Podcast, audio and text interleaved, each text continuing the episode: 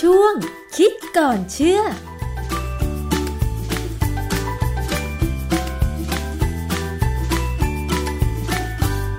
พบกันในช่วงคิดก่อนเชื่อกับดรแก้วกังสดานนภัยนักพิษวิทยา และดิฉันชนะทิพไพรพงษ์เช่นเคยในรายการภูมิคุ้มกันนะคะ อาจารย์แก้วก็จะนำงานวิจัยที่เกี่ยวข้อง ด้านพิษวิทยา ด้านอาหารสิ่งแวดล้อม และอื่นๆ มาพูดคุยกันอธิบายให้เข้าใจง่าย ๆนะคะ วันนี้เรามาพูดถึงเรื่องของความอ้วนกันบ้างค่ะ เราก็รู้กันอยู่ใช่ไหมคะว่า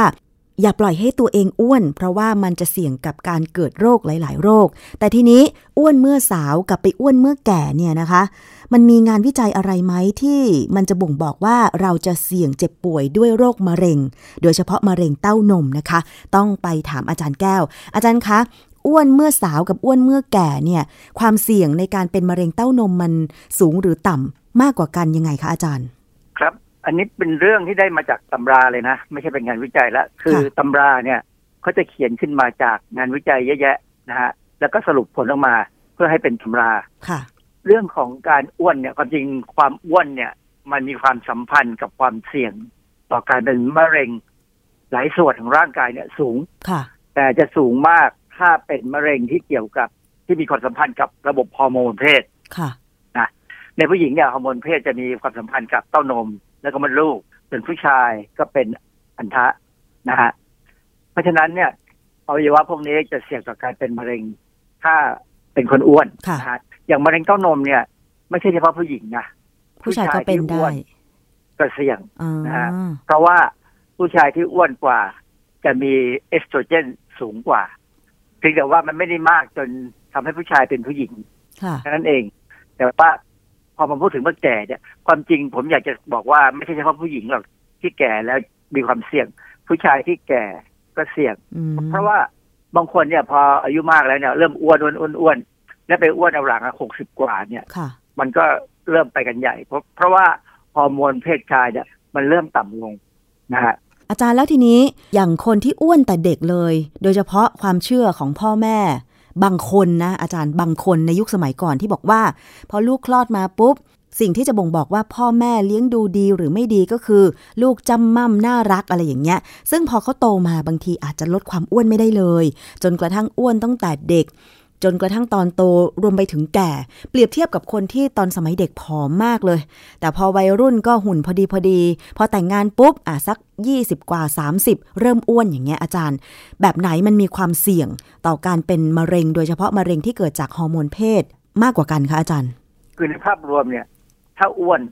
ก็จะเสี่ยงกว่า อืม นะฮะแต่ว่าวัยเนี่ยเป็นตัวกำหนดอะไรบางอย่าง แล้วก็พฤติกรรมการบริโภค พฤติกรรมความเป็นอยู่เนี่ย จะเป็นตัวกำหนดอีกอันหนึ่งคือคนบางคนเนี่ยอ้วนเพราะพันธุกรรม ค่ะ ไม่ใช่ว่าเขาไม่ออกกำลังกายหรือไม่อะไร มันจะอ้วนก็อ้วนอ่ะ ค่ะ ก็ดูอย่างอย่างเอ่อนักกอล์ฟของเราบางคน อ๋ นะฮะ อค่ะ ก็ท้วมเลยท้วมอันนี้เขาไม่ได้อ้วนแต่เขาท้วม ค่ะ แต่ก็ดูว่าเหมือนอ้วนเนี่ยนะหรือแม้กระทั่งนักเทนนิสของเราที่ก็เคยมีธรรมารินเนี่ยธรรมารินนี่ยังไงก็ไม่ลงเป็นพันธุกรรมของเขาที่เป็นอย่างนั้น แต่เขาก็แข็งแรง ถ้าเขาไม่ออกกำลังกาย เขาจะยิ่งกว่านี้ไหมอันนี้ก็เป็นสิ่งที่น่าสงสัยว่าอาจจะเป็นมากกว่านี้นะฮะเพราะฉะนั้นจะเห็นว่านักกีฬาหลายคนนะอย่างเช่น นักคว้างจาน นักคว้างคอยอะไรก็ตามที่เป็นเป็นพวกกรีธาเนี่ย ค่ะ ตัวใหญ่ทั้งนั้นเลย ใช่ ใหญ่แบบดูแล้วเหมือนคนอ้วนอ่ะ นักมวยปล้ พวกนี้แข็งแรง ำ ค่ะ เพราะฉะนั้นถ้าไม่อ้วนได้มันดี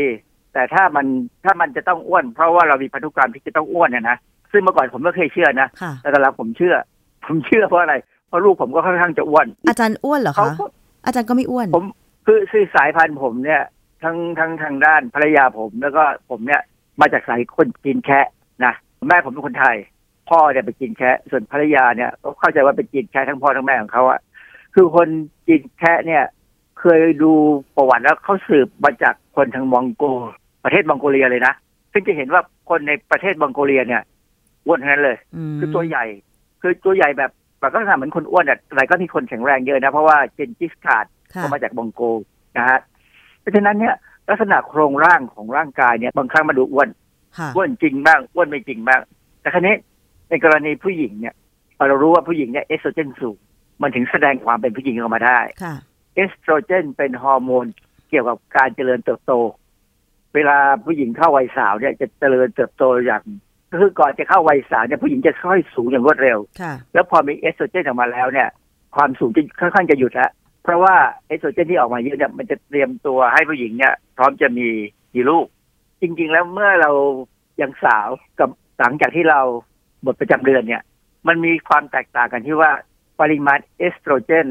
ในผู้หญิงที่วัยเจริญพันธุ์ที่ยังสาวเนี่ย มันจะมาจากอันที่หนึ่งเลยมาจากรังไข่ เวลาเราตกไข่เนี่ย บริเวณแผลที่เกิดจากการที่ไข่หลุดออกมาจากรังไข่เข้ามาที่มดลูกอะไรก็ตามเนี่ยนะบริเวณนั้นเราเรียกว่าคอปัสลูเทียมเนี่ยมันจะเป็นบริเวณที่ควบคุมการสร้างฮอร์โมนเอสโตรเจนเป็นหลักทำให้เอสโตรเจน จะมีมากหรือมีน้อย คน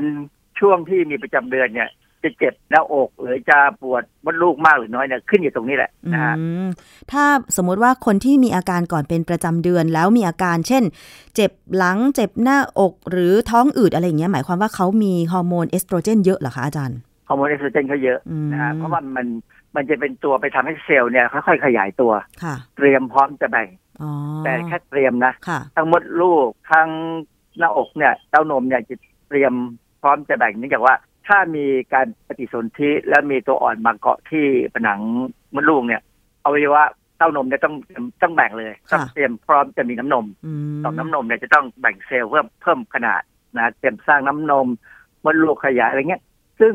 ของพวกเนี่ยการเตรียมพร้อมเนี่ยว่ามันใหญ่ขึ้น มันก็ต้องเกิดการเบียดกันของเซลล์ก็มีความเจ็บปวดแหละ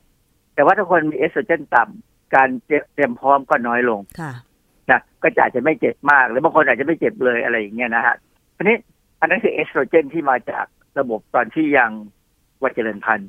แต่เมื่อหมดประจำเดือนแล้วหมายความว่ารังไข่นี่เริ่มทำงานนะฮะโอกาสที่เอสโตรเจนจะสูงขึ้นหรือต่ำลงเนี่ย มันจะขึ้นกับปริมาณเซลล์ไขมันที่อยู่ในร่างกาย ดังนั้นเมื่อผู้หญิงหมดประจำเดือนแล้ว แล้วก็เริ่มอ้วนขึ้น หรืออ้วนมาแต่ยังสาวอยู่ก็ตามเนี่ย ค่ะ คราวนี้เซลล์ไขมันเนี่ยมันจะมีเอนไซม์กลุ่มหนึ่งเราเรียกว่าอะโรมาเตสเป็นเอนไซม์กลุ่มที่จะเปลี่ยนฮอร์โมนบางตัวตัวอื่นเนี่ย ให้กลายเป็นเอสโตรเจนได้ ค่ะ ปกติมันก็ทำอยู่ แต่มันไม่ได้ทำในปริมาณที่จะมี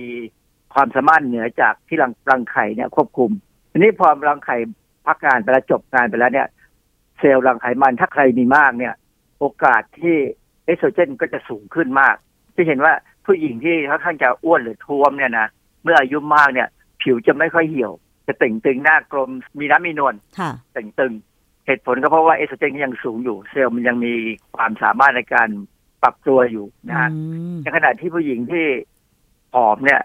พอหมดประจำเดือนไปแล้วเนี่ย มักจะเริ่มเหี่ยวนะฮะดังนั้นเนี่ย หลายๆคนเนี่ยพอหมดประจำเดือนเขาก็จะไปเสริมพวกเอสโตรเจน อาจจะอ้างว่าควบคุมอะไรไวยทอง ซึ่งมันก็จริงอ่ะต้องใช้บางทีก็ต้องใช้อะนะฮะ ค่ะ ผู้หญิงพวกเนี้ย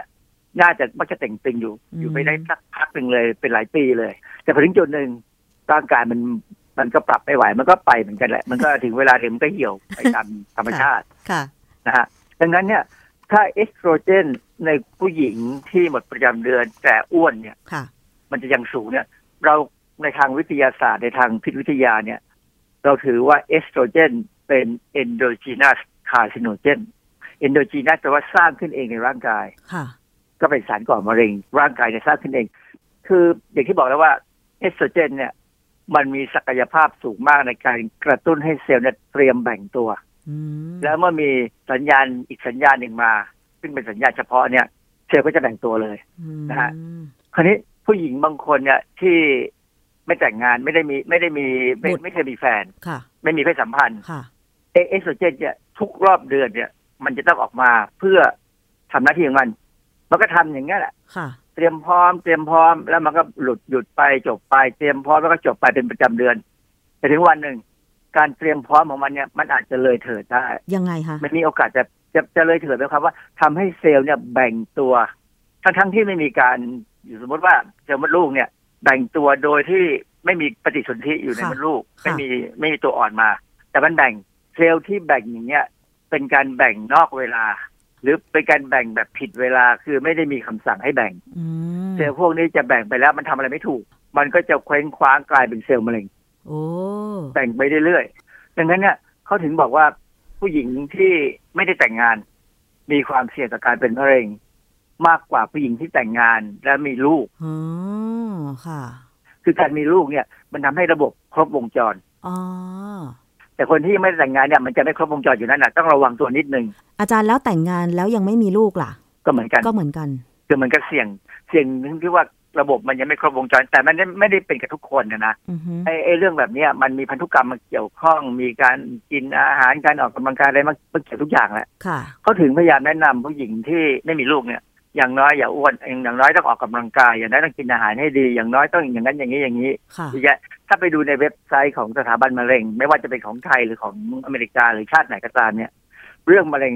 มดลูกมะเร็งเต้านมเนี่ย มีคำแนะนำที่ค่อนข้างจะละเอียด ค่ะ เพราะว่ามันเป็นเรื่องที่ลดความเสี่ยงได้ อืม นะแต่ถ้าจะเป็นก็มีทางรักษาได้อะไรอย่างเงี้ย เพราะฉะนั้นเนี่ยเขาถึงบอกว่าอ่ะนะถ้าจะอ้วนอยู่ตอนยังวัยเจริญพันธุ์อยู่เนี่ย ก็พอทนละก็พยายามอย่าให้มันอ้วนมาก แต่พออายุมากแล้วเนี่ยพยายามลดให้ได้ต้องทำลงเอาลงให้ได้ ถ้าลงไม่ได้เนี่ย คุณจะเสี่ยง ค่ะ ยกเว้นคุณจะมี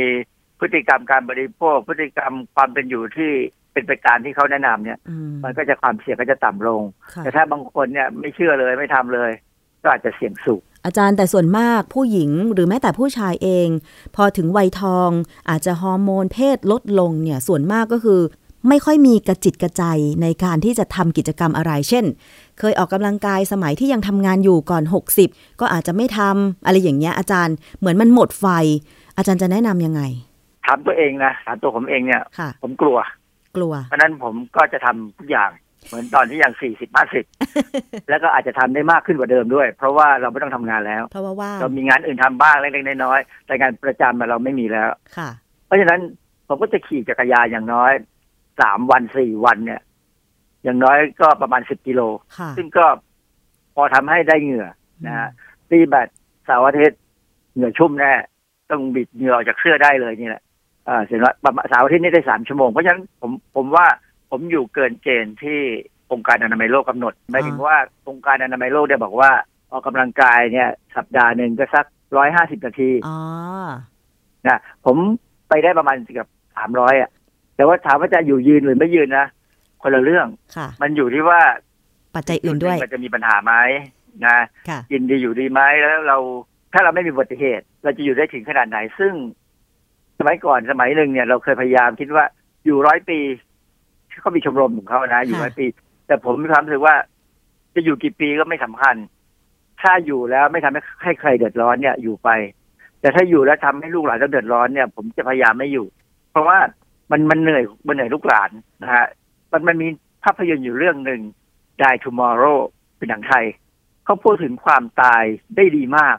ผมว่าทุกคนเนี่ย คนไทยไม่ว่าใครก็ตาม ไม่ว่าจะอาชีพอะไรก็ตาม ควรจะไปหาหนังเรื่องนี้ดู Die Tomorrow มันเป็นหนังนอกกระแส ซึ่งที่ผมได้ได้ดูในในอินเทอร์เน็ตเนี่ย มันมีสับไตเติลภาษาจีนอ่ะ ผมก็ไม่เข้าใจในเมืองไทยผมไม่เห็นฉายเลย ค่ะ แต่มีสับไตเติลภาษาจีนแสดงว่าไปฉายในเมืองจีน ถ้า ค่ะ เป็นเรื่องที่ดูแล้ว เออก็เนี่ยคือคำสอนของพระพุทธเจ้าแท้ๆ ค่ะ ที่ว่าอย่าประมาทกับชีวิต วันไหนวันหนึ่งก็จะต้องไป แล้วไปแบบอยู่ๆก็ไปอย่างเงี้ยคนที่ไม่ได้เตรียมตัวเนี่ย จะเดือดร้อนมากเลย แต่คนที่เตรียมตัวเนี่ยเขาจะไปสบาย ค่ะ